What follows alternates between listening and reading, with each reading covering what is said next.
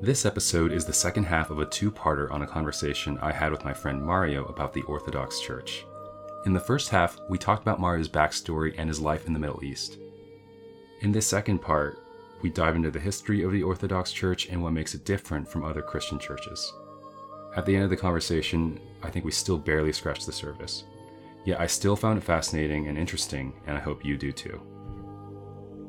Okay, so Mario, let me ask you this. What, very simple, easy question. What is the Orthodox Christian faith? Okay, so the... And why should I believe in it? So the Orthodox Church, we say, is the church that was founded um, in, in uh, the fourth decade A D, uh, something like thirty or thirty-three A D, um, at Pentecost, when the apostles received the gifts of the Holy Spirit and, uh, and you know, recorded in the Bible when, when it, it descended upon them as tongues of fire. Um, from that moment, it, it started with the twelve apostles. They went out into the world, they preached, they brought people into Christianity. The Christian church grew. Um, over time, every major city had a bishop in that city. Um, Uh, or every metropolitan area had a, had a bishop in in in, in that city. Um, but over time, the five major cities of of um, the Mediterranean world became the, the bishops of these cities became um, ended up having more administrative um, responsibilities and powers than the other bishops, and these became known as the five patriarchs, presiding over the five patriarchates. Uh, and these cities were uh, Rome, Constantinople, Jerusalem, Alexandria, and Antioch. Mm-hmm. Um, so for the first thousand years of, of Christianity, these five patriarchs were the leaders of the Christian church. They were the direct um, uh, They had a direct lineage to the apostles, not not, not like uh, um, um, not a hereditary lineage, but uh, like in terms of the laying of hands, that each of these patriarchs can trace the previous patriarch and then go back all the way to one of the twelve apostles. Mm-hmm. Um, so it's it's it, the, the term is apostolic succession. Um, in the o- over the course of, of the first thousand years, there were a bunch of councils that were held between um, all the bishops of the church that decided on church teachings, on what should be done, what shouldn't be done. I think one of the earliest ones was in Jerusalem in fifty-one A D, when all the apostles gathered, and I think the, the, the major question was whether Gentiles who were entering Christianity should be should, should uphold the Mosaic laws, uh, and the church decided that they shouldn't, um, um, um, because we have a New Testament. Mm-hmm. Um, so over time, as Christianity grew, a, a bunch of differing ideas and wrong ideas started springing up. And so the church felt the need to address these ideas. Um, and the way that the church did that historically was always through what became later known as ecumenical councils, um, meaning universal councils, uh, w- where bishops from all over the world, from all the churches, gather and discuss things. The, the first one was the, the first major one was the Council of uh, Nicaea in three twenty-five A D. Um, that's where we get the Nicene Creed from. The, the major question was, uh, there was this heresy of Arianism, where this bishop called Arius uh, taught that Jesus was not fully divine, um, that he was not equal to the Father, that there was he was created by the Father, which are all, of course, teachings that were rejected by the, the, the First Council and by the Church overall. Um, it, as, as an interesting uh, historical anecdote, not anecdote, uh, like an interesting piece of history, it was at that council where th they were debating whether Jesus is of the same essence of the Father or, or not. And of course, uh, the um, Jesus is of the same Father, but the two Greek words were homoousion. Ousion means essence. So homoousion means the same essence. And homoiousion, where you just add an I, uh, okay. So instead of H O M O, it becomes H O M O I. Homoiousion means of a similar essence. And so the difference between these two words was just one I, or in Greek, an iota. And so that's wow. where the phrase, not a, not a single iota of difference, comes from. mm. It's because that entire like council was, was pretty much over whether Jesus was of the same nature as, as God the Father or oh, of a similar, similar nature. Homo versus homoi. Yep. And so that's where like where one iota makes all the difference in, in, in, in the world. Mm. Um, and so, yeah, from that council, we got the first part of the Nicene Creed. Um, and then there was a second council in Constantinople in three eighty-one, uh, where we got the second part of the Creed. And so that's why it's called the Nicene Constantinopolitan Creed, um, mm. also referred to as the Apostles' Creed. Um, then there were, um, th th there was a, a total of seven ecumenical councils. Um, The last one was, the seventh one was in seven eighty-seven. Um, okay. And, and these were councils that were accepted by both the Eastern and the Western churches. Um, the split between the ortho what later became known as the Orthodox Church and what later became known as the Catholic Church happened in the eleventh century. So um, hang on, let me, let me stop you there. So I guess, um, in case not everyone is familiar with like what Christianity is. So then like with these earlier ecumenical councils, what, what basic tenets did uh, everyone agree on that defines what Christianity is? And then I guess you're about to go into what causes the, the differences, right? Yeah. So, so in the first ecumenical council, it was established that uh, Jesus Christ is the uh, Son of God and that he is equal in essence to the Father. Uh, of the same essence as the Father. Um, and it was also in the first ecumenical councils that the books of the New Testament and the Old Testament were, were compiled. Um, so before, before the year three twenty-five, there were a bunch of books that were considered as, um, you know, holy books, um, the Gospels of, the four Gospels. There were some additional Gospels as well, um, and other books from the Old Testament that, that a lot of people regarded as, as holy books.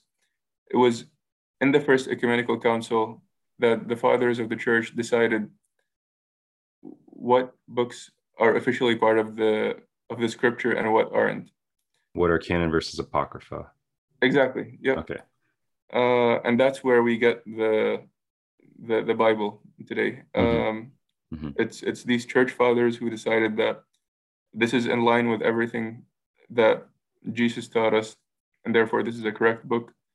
And then you have books like the Gospel of Thomas um, that that that were that were rejected. Um, I think for including elements of Gnosticism um, or, or or things like that. Mm-hmm. uh, but I'm I'm not I'm not exactly sure on the details. But so, so that, that was mainly in the First Ecumenical Council. In the, the Second Ecumenical Council um, ratified also the role of the Holy Spirit as an equal member of the Trinity of the same essence. Um, um, because there was like a group of people who thought that it was just the Father and the Son, but that the Holy the Spirit was not part of the Godhead. Um, The Third Ecumenical Council was, um, it had to do with, with the teachings of Nestorius, I think, who, who was a, um, bishop in Constantinople um, who taught that, uh, that, that that Jesus was fully separate as a human being and as a God, so that he was born as a human, but was made God afterwards, just like to distinguish between his human and his divine um, forms. And the Ecumenical Council rejected that teaching and, and taught that um, uh, his, his, his two natures were, uh, were unified in one person. Mm-hmm. um, the Fourth Ecumenical Council had to do with kind of the opposite problem uh, of, it was known as the monophysitism, one nature. Um, and so these people thought that Jesus Christ's divine nature overcame his human nature, and and and he ended up having just one nature ultimately, the, the divine nature. Okay. So the Fourth Council of Chalcedon, that was in four fifty-one, rejected that teaching and taught that Jesus Christ has two natures. He's fully human and fully divine, and these two natures are united in one person. Mm-hmm. um, and and and from that council, there was the, the initial big split of the church, where the Coptic Church in Egypt, the Ethiopian Church, the Indian Church, the Armenian Church, um, and the Syriac Church uh, were split from from uh, the rest of the church, because they continued to believe in the one uh, nature of of of Jesus. Um, and they continue to this day. Um, and what year was this split? This was four fifty-one. four fifty-one. Okay. Okay. Uh, the fifth and sixth ecumenical councils, I, I don't remember what, what they dealt with. Um, but the seventh ecumenical council, which was in seven eighty-seven, um, there was a period of about one hundred years before that where um sorry I didn't alarm you're good uh, uh there was a period of one hundred years before that where so so in, in since the beginning of Christianity, holy images were used um as sort of representations of of the people depicted. So that, you know, you'd have an, an, and we call them icons, yep. Um, so we'd have like an icon of Jesus, which, uh, which we sort of look towards to focus on Jesus while while while praying to him, and not to the not not to like the material of the icon itself. Um, but there was a hundred years or so before seven eighty-seven, where in the Eastern Church, um, this movement of iconoclasm, which which iconoclast literally means icon smasher. um, these people would go and destroy icons because they thought that they represented idols that were worshipped, and and this of course is very wrong, and um, and yeah, uh, idol worship is universally condemned. Mm-hmm. uh, and as as you know, being untrue. Um, But they were misinterpreting what icons were, were used for. And so the Seventh Ecumenical Council is, is to clear that issue up. Yep. Yep. Okay. And so the, the bishops of the entire Christian church met together and um, and to clear up that, that issue. And they decided that the use of icons was permitted and encouraged in, in Christian churches, mm-hmm. um, as objects that that when we venerate an icon, we are we are honoring the person represented in the icon, and not the not the material, not the material of the icon itself. itself. Okay, I see. It's it's like when, you know, if if you have a picture of um, I don't know, your your mom or your dad, and you're away. Uh, uh, you're, yeah, you're, you're not. You're like not you look at the picture. You're and not remembering the piece of paper. You're yeah. You're you're you're cherishing the memory that is depicted by the picture. I see. Yep. Got it. Um, and another thing that allows us to to have icons is that Jesus Christ, God became incarnate. And so he ended up taking a physical body, uh, a physical representation. So, so yeah, before, before the incarnation of God, it would make no sense to, to have a, a visual representation of him. But by taking on a human form, a human body, by definition, that allows us to, to, to represent him, um, to, to represent God the Son in, in, in an icon format. So, so yeah, that, that, that was the teaching of the Seventh Ecumenical Council. Um, so, so these were mostly the, the, the teachings that, that Um, that came out of the seven ecumenical councils, the, the the most important part of which, of course, is the Nicene Constantinopolitan Creed, which the councils established as the official doctrine of the Church that should not be changed no matter what. Okay. And it was actually in relation to this creed that the second major split of the Church happened in the eleventh century. Um, in, in the creed, there is a part where it says, um, and we believe in, and, and, and I believe in the Holy Spirit, the Lord and giver of life, um, who proceeds from the Father, who with the Father and the Son is, um, uh, I, I can't remember how it goes in English, but, but, but, but yeah, so, so for that phrase, uh, who, who proceeds from the Father, who with the Father and the Son, um, in the Western Church, there came the addition of, of the phrase and the Son in, okay. in, in the first part as well. So it became, instead of who proceeds from the Father, who with the Father and the Son, it became who proceeds from the Father and the Son, who with the Father and the Son. Mm-hmm. And so the creed was changed so that the, the Holy Spirit proceeds from not just the Father, but from the Father and the Son, which was not the original creed that was that was established by the councils. Okay. And over time, um, uh, this changed creed became more prevalent in the West. And over time, the, even the um, Bishop of Rome ended up uh, officially adopting it.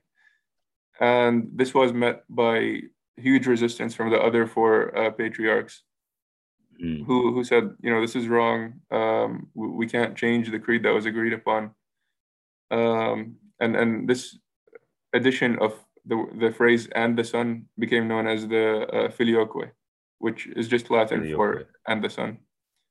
Um, so that was one major issue that led to the to the what later became known as the Great Schism. The other issue is um, uh, Uh, papal supremacy, whether the uh, Patriarch of Rome, whether the Bishop of Rome is has has administrative and spiritual authority over the other bishops of the Church, mm-hmm. which was not the case for the first thousand years. Um, they were all equal in um, in in rank, with with the Bishop of Rome and then the Bishop of Constantinople having The, the like an honorary first place among equals, um, but but not as like sole leaders of the Church. Um, so that was that was the second um, big issue that led to the to the Great Schism, and yeah, it culminated in in the eleventh century when in, in the year ten fifty-four when there was some um, delegate from the Pope that was sent to the Patriarch of Constantinople, and they had some disagreements, and so the delegate excommunicated the Patriarch on behalf of the Pope, and the Patriarch excommunicated the delegate. uh, and and yeah, that, that was seen as like the official uh, split of the two churches. I see. They wait. So sorry. So just to make sure I get this right, there were five original patriarchs, right? And then one mm-hmm. of them. Um, out of one of them came the issue of filioque, right? Yep. And then and, and, and claiming to be supreme over the others. Supremacy, right? And so then this patriarch dissents off from the other four. And yep. that's where you get Orthodox versus Catholicism? Yeah. Or, okay. So the, uh, that patriarch, the Patriarch of Rome, um, is, is became what's known as the Pope, uh, and the Western Church became the what's today known as the Roman Catholic Church. And then the four patriarchs um, of Alexandria, Antioch, Jerusalem, and Constantinople um, became known as today as the Orthodox Church.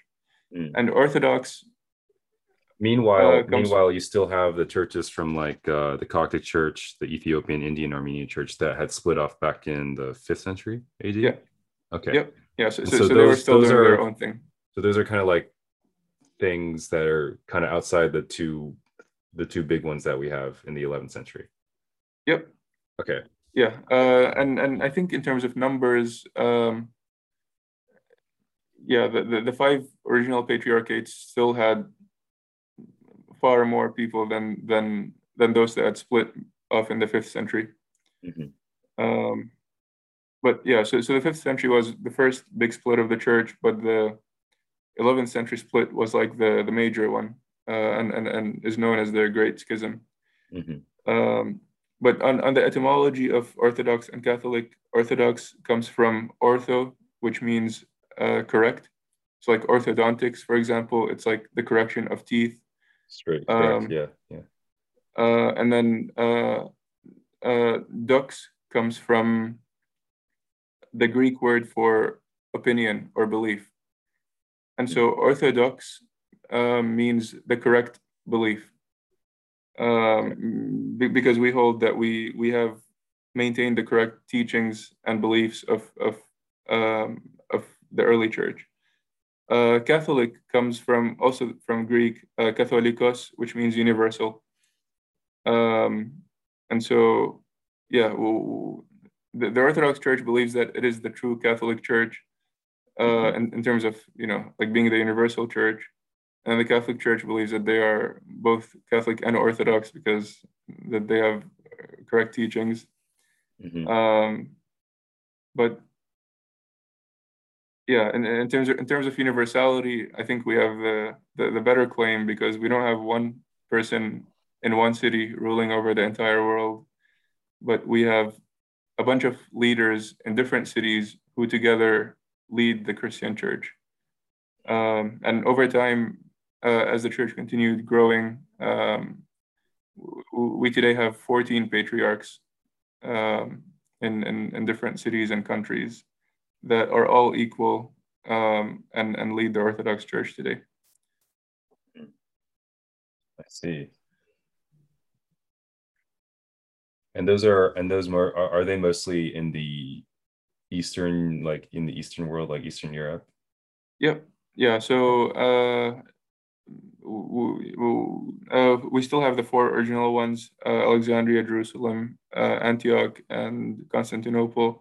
Uh, and then, for example, when the Slavs became Orthodox uh, in, in Russia, um, the, the there's now a Russian patriarch as well.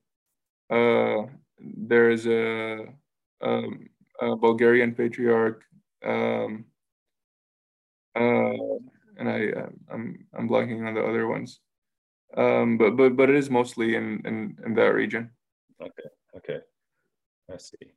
Yeah. So after the Great Schism, Roman Catholicism continues, but then Martin Luther jumpstarts the Great Reformation, and then out of that comes Protestantism.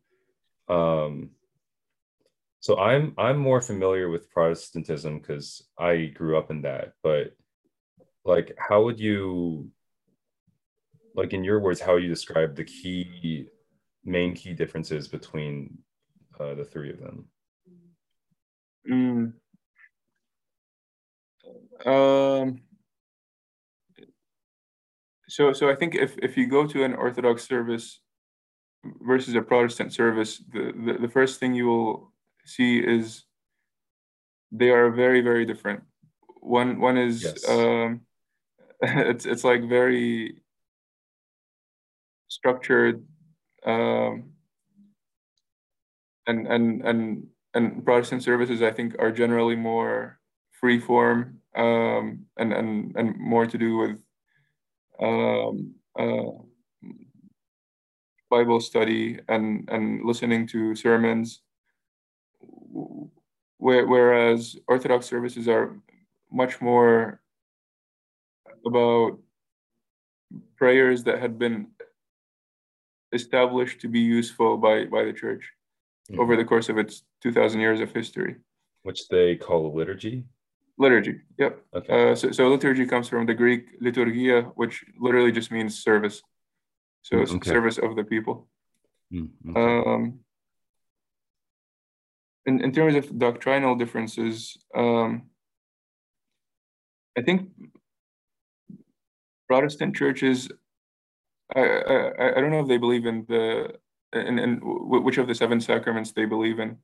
I think Martin Luther rejected five of the seven and only believed in, uh, I want to say, baptism and communion.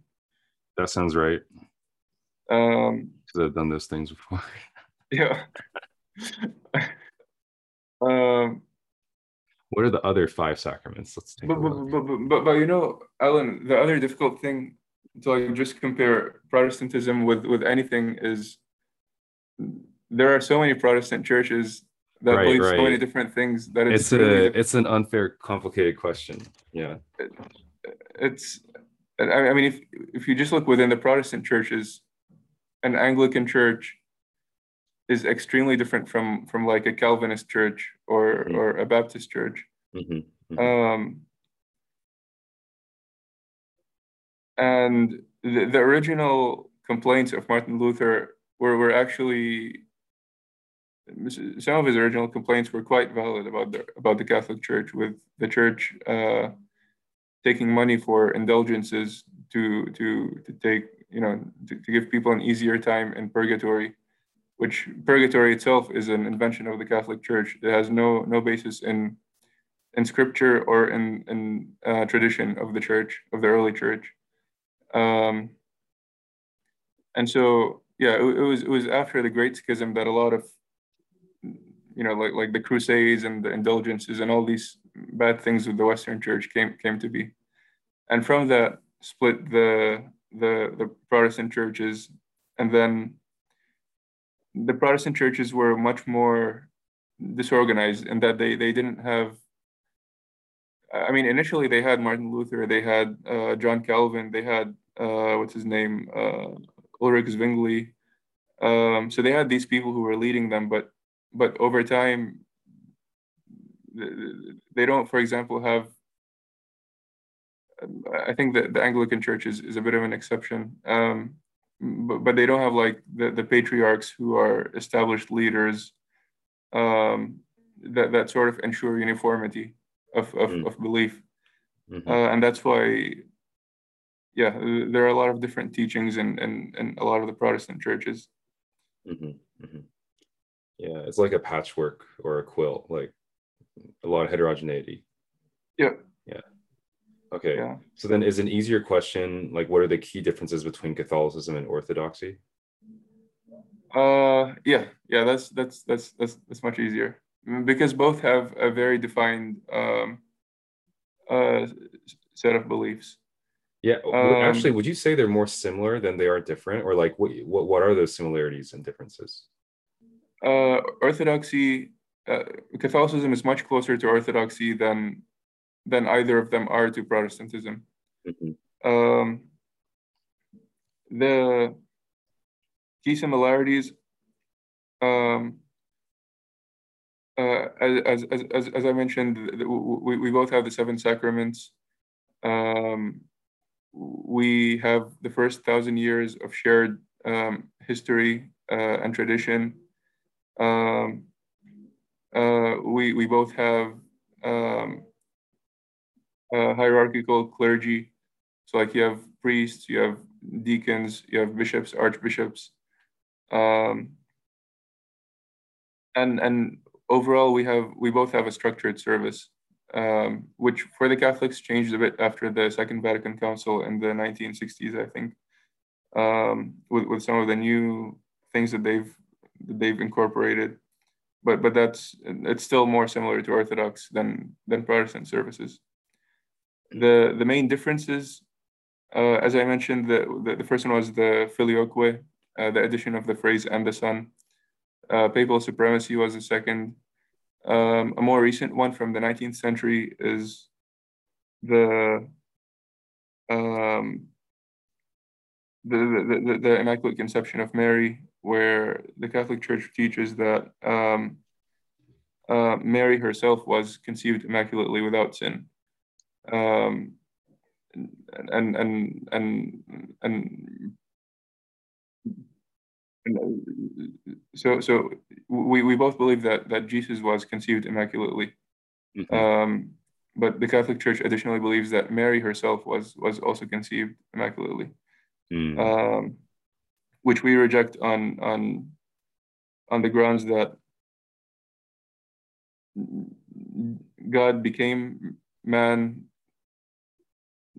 to fully take on the human form, and it just wouldn't make sense for for him to do that while while while restrict, restricting himself to like this pure vessel of um, pretty much just like, I mean, at that point that would make Mary not not a human being, but just like a like a, like a divine vessel for. That's not even human, but yeah, and and and so that's that's the third major difference. The fourth one is purgatory, um, which I think the, became a concept popularized in, in the Western Church around the tenth, eleventh century, and then and now today is, is an official teaching of the of the Catholic Church. Well, we don't believe there's a purgatory. We we only believe in in heaven and hell. Um, Yeah, I think these four are the four major different, the four major um, differences between Orthodoxy and Catholicism. Mm. Okay. Yeah, and then what about like what about, and I guess would you say the actual like church services between Catholic and uh, Orthodox churches are more similar to each other? Um, because they rely on structure and uniformity as well.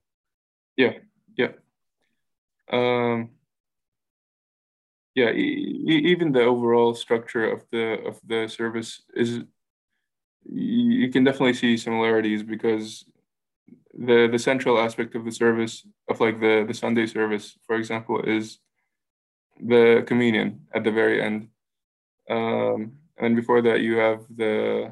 Uh, The, the, the blessing of the um, um, bread and the wine. You have the um, uh, recitation of the of the uh, apostolic creed. Mm-hmm. um, so, so there are there are some structural structural similarities uh, in the services, uh, but I, I just need to get my charger. My, oh, my yeah, computer is at five percent. Sorry. Oh, go ahead. All right. Sorry, what were you saying? Uh, yeah, yeah. Uh, so, so I think it is. Um, those were the similarities between the two services, and in terms of, I, I think a lot of Protestants when they first go to to an Orthodox church are are are maybe taken aback by by like how uniform it is, by how how structured the whole thing is. Yeah, and and I remember you. Yeah, what, what were your thoughts when when you came with me that one time? Yeah, so I I came in. Um, I think I was just uh, not the word's not uncomfortable, just more like a fish out of water, based on how how formal all the proceedings were. You know, like um, you know, you had that priest kind of like singing and chanting like a, a certain liturgy. Um, everyone knew exactly what to do when, you know, when it came to like, you know, getting on your knees and like praying and everything. And it was in a particular way that was unfamiliar to me, given that uh, I think in, in the churches I've been to, there's often been more of a free form, like uh, way of prayer that kind of reflects like flexibility and intimacy with God. Like um, mm-hmm. just saying saying what you want instead of saying uh, what is already written. Um, I mean, I, I do like both, but I was just more accustomed to one than the other. Um, And then I, I think I was just, uh, I was like, oh, wow, like everything is so planned out, you know? Um, and I, and I, fe- I feel like it made the, made the atmosphere feel like more serious. Um, yep. Yeah. Yeah. Cause I think, yeah, I think with, I think if you go to a Protestant church, it, it always comes down to like, you know, what, how does the pastor like carry the, carry the sermon, you know, like, do, do they want to like, are they more jovial and lighthearted, or are they more like formal and, uh, is it more like lecture, you know, and, and that really like comes down to the pastor, you know, whereas I feel like, uh, with Orthodox, was there even a sermon that night? Like, That, that night, I don't think so. But we usually do on, on our, because that, that night was like a small special service. Yeah. Uh, but on Sundays, we, we have um, sermons that are about fifteen, twenty minutes long. I see. I see. I do remember the the priest there um, gave like a, he gave a thing about like, he gave, he talked some, about something related to like, you know, there's there's too much political division, and there's more that connects us than divides us.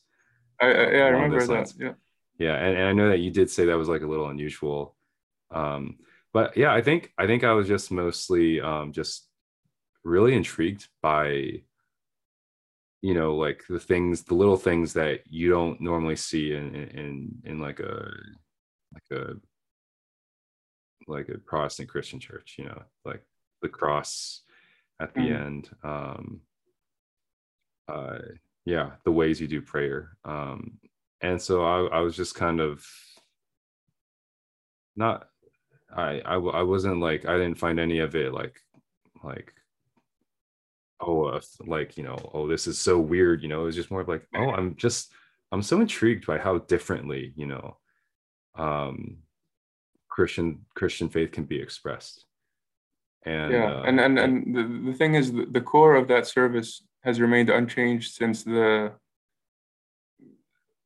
the, the fourth century.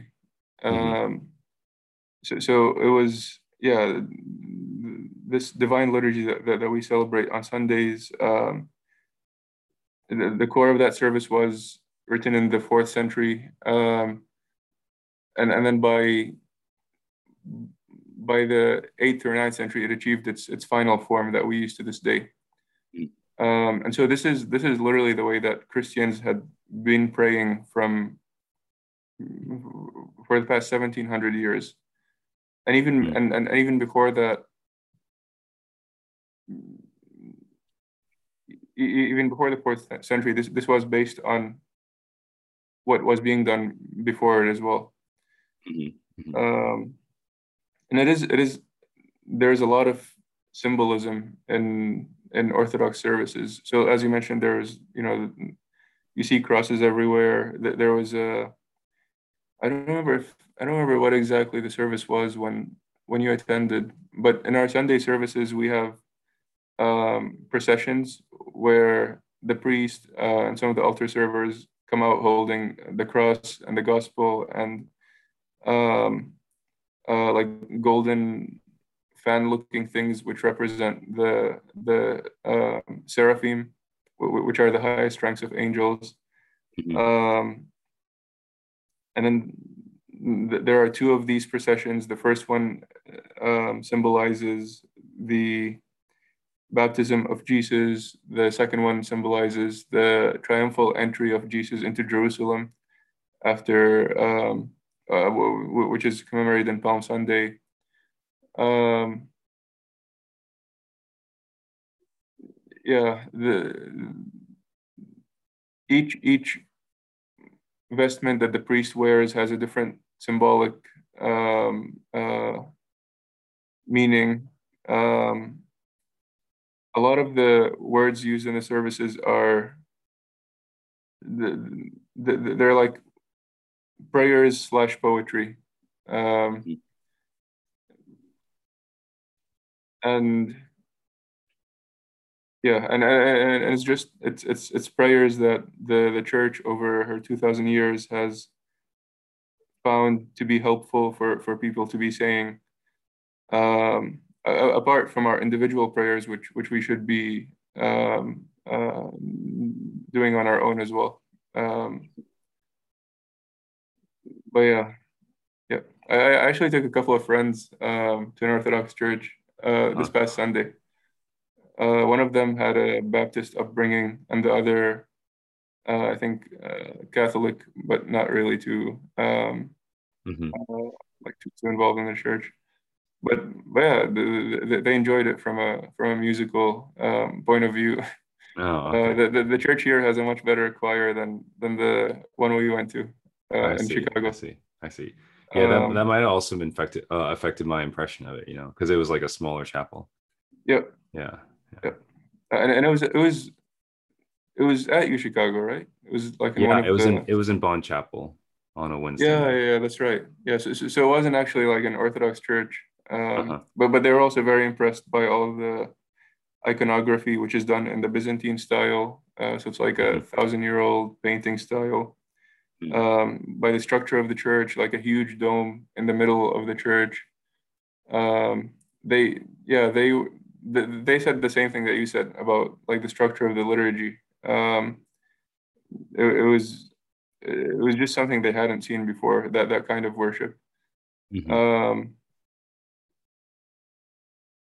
yeah, um, but but but I think I think the choir helped a lot with with making it enjoyable. Yeah, yeah, yeah.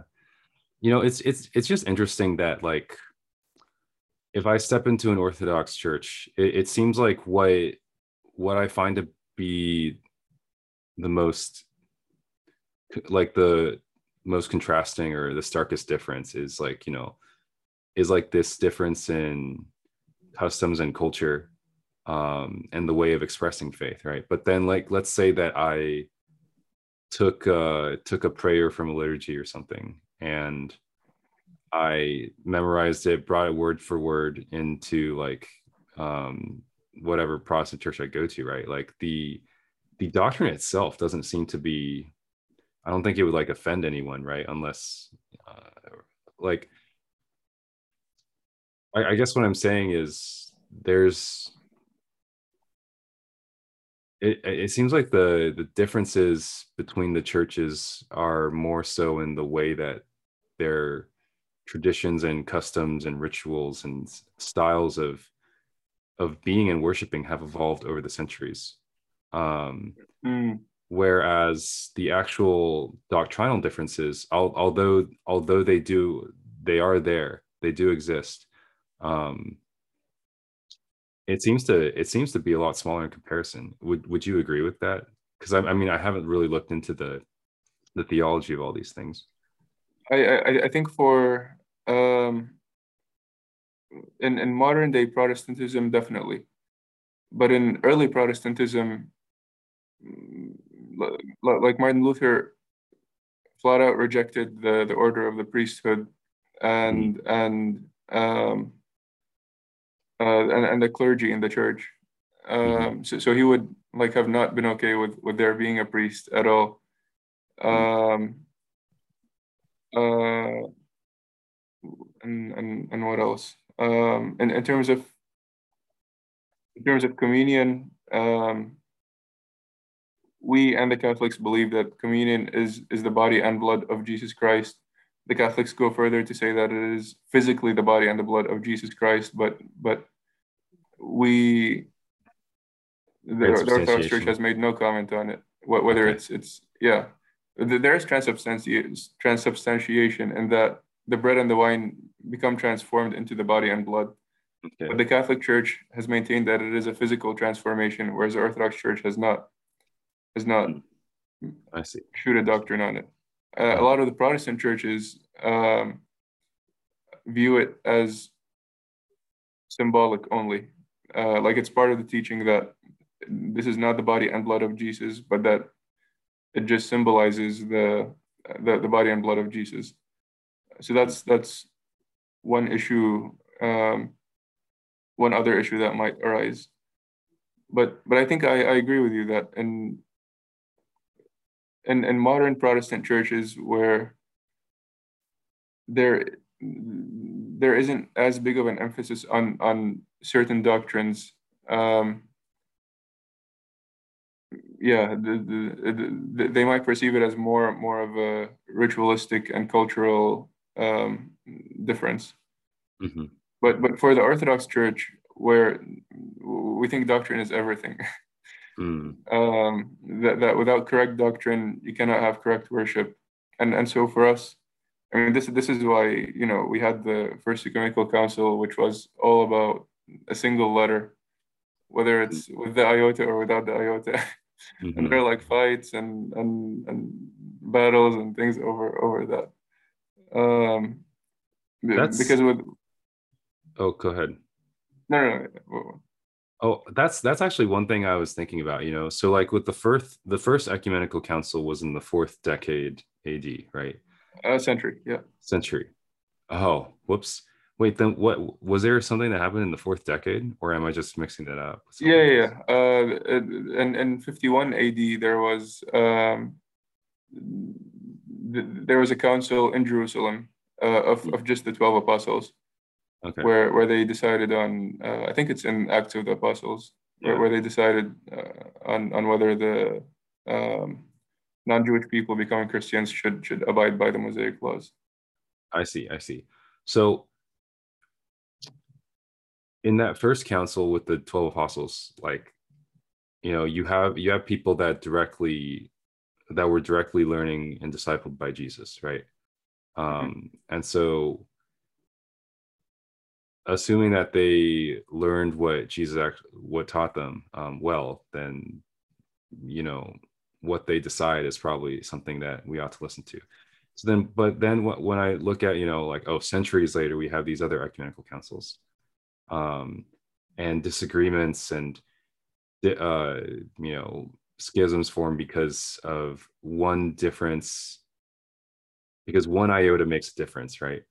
Yeah. Does it, does it ever feel, does it ever feel arbitrary to you? Like, oh man, if, if they hadn't disagreed with that, like these two different churches would still be one, you know, like, or, um, you know, like, it's like, how do we, how do we know that these people at these councils, um, how do we trust that they came to the, the right or best decision, you know, the true decision, you know, how yeah. do you, how do you see that? For me, it feels very unfortunate, but, but, but, but not arbitrary. Okay. Um, our, our aim ultimately is the unity of, of all Christians. And, and that is, yeah, that is the ideal. But we believe that without without correct belief, there can be no real unity if if if, if we don't believe in the same thing. Um, in terms of how we know that the teachings are correct, it is because the, I mean, all, all the councils were, were convened in, um, were convened by bishops of the church, um, with with praying for the guidance of the Holy Spirit. And uh, Jesus himself said that, you know, there's a passage where he says something like, "This is my church, which the gates of hell shall not um, conquer." Um, and so when we have a meeting of all the bishops of the church who are direct successors of, of the apostles themselves, then that is pretty much the Christian church. And mm-hmm. what the Christian church teaches cannot cannot be false. Uh, and I mean, part of the reason that we only have seven ecumenical councils and not hundreds over the last um, uh, two thousand years is because, is because it is difficult to get all of these people together to, to form like things that we can be absolutely sure are correct beliefs. Um, And, and and so, yeah, I, I would say that because it is bishops from all over the world, all over the Christian church, um, that convened with prayers asking for the Holy Spirit to guide them, and and having direct apostolic succession from, from the twelve apostles who were directly disciples of Jesus, um, that's, that's like the ultimate guarantee for us that, that these teachings are correct. And, and, and, and then in terms of whether they're arbit- arbitrary, I mean, it is a pretty big statement to say that that Jesus is not equal to the Father, that that God the Son and and and and God the Father are similar but not the same. Likewise, you know, something like, does does the Holy Spirit proceed from the Father and the Son, or from just the Father? The the, the Trinity in general is is is a very difficult concept. Mm-hmm. Um, but but but when what the Orthodox Church teaches is that God the Father, the, the, the Father is God, the Son is God, the Holy Spirit is God, but the Father is not the Son, the Son is not the Holy Spirit, the Holy Spirit is not the Father, that they are three in one, that are each unique, but but part of the same Godhead. Um, and so each has unique uh, roles, so to speak. And one thing that I've heard that I really liked is in, in, in a Trinity, which is ultimately a unity, you can't have two members sharing some aspect without the third one sharing it. So either you have, you have, either you have um, characteristics that are shared by all three, or characteristics that are only um, possessed by one. And so when we say that the Holy Spirit proceeds from the Father and the Son, that that that, that leads to the Father and the Son sort of being above the Holy Spirit in terms mm-hmm. of in terms of rank. Whereas if we say that each has a distinct role of of the the Holy Spirit proceeds from the Father, the Son is begotten from the Father. Um, you know, like the role of the Holy Spirit is to proceed from, the role of the Son is to be begotten from. Um, that maintains like the balance of, of uniqueness and, and prevents the imbalance of two sharing one characteristic that the third one doesn't. So, so yeah, it's, it's things like these where to preserve that overall correctness of belief and the very intricate view of, of, of, of theology, the smallest of iotas makes makes the biggest of the difference. Mm, I see. And, and it is with that correct belief that we can hope to to achieve a better understanding and of of, of, of God and and, and and in our spiritual life. So you would say that even if So let's say that I let's say that I, I meet you for the first time, and then I'm like, oh yeah, Mario, I'm Christian, but uh, you know, I, I actually don't think the Holy Spirit came from the Father and the Son. You know, it's just the Father. You know, and then uh, you know, I, I, I'd agree with you. Okay, um, but like, let's say that I let's say that you know we disagree would disagree on the conception of the Holy Spirit or something, right? Um, like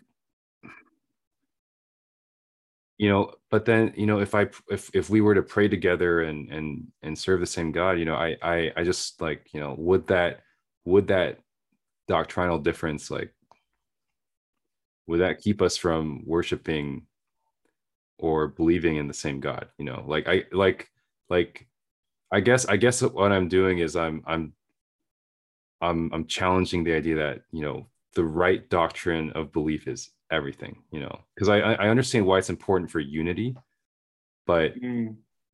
I don't know, like when, uh,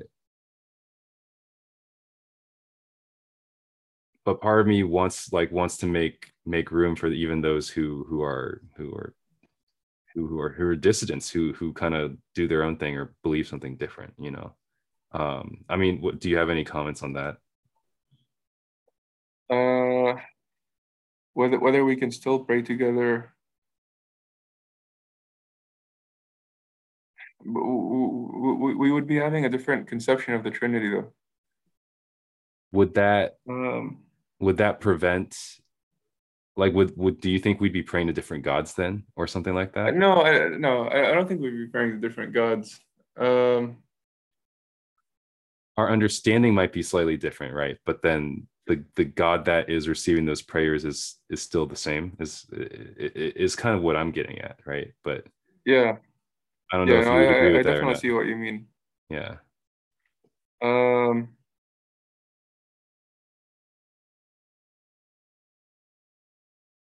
Yeah, I guess it's, it's it's just a question of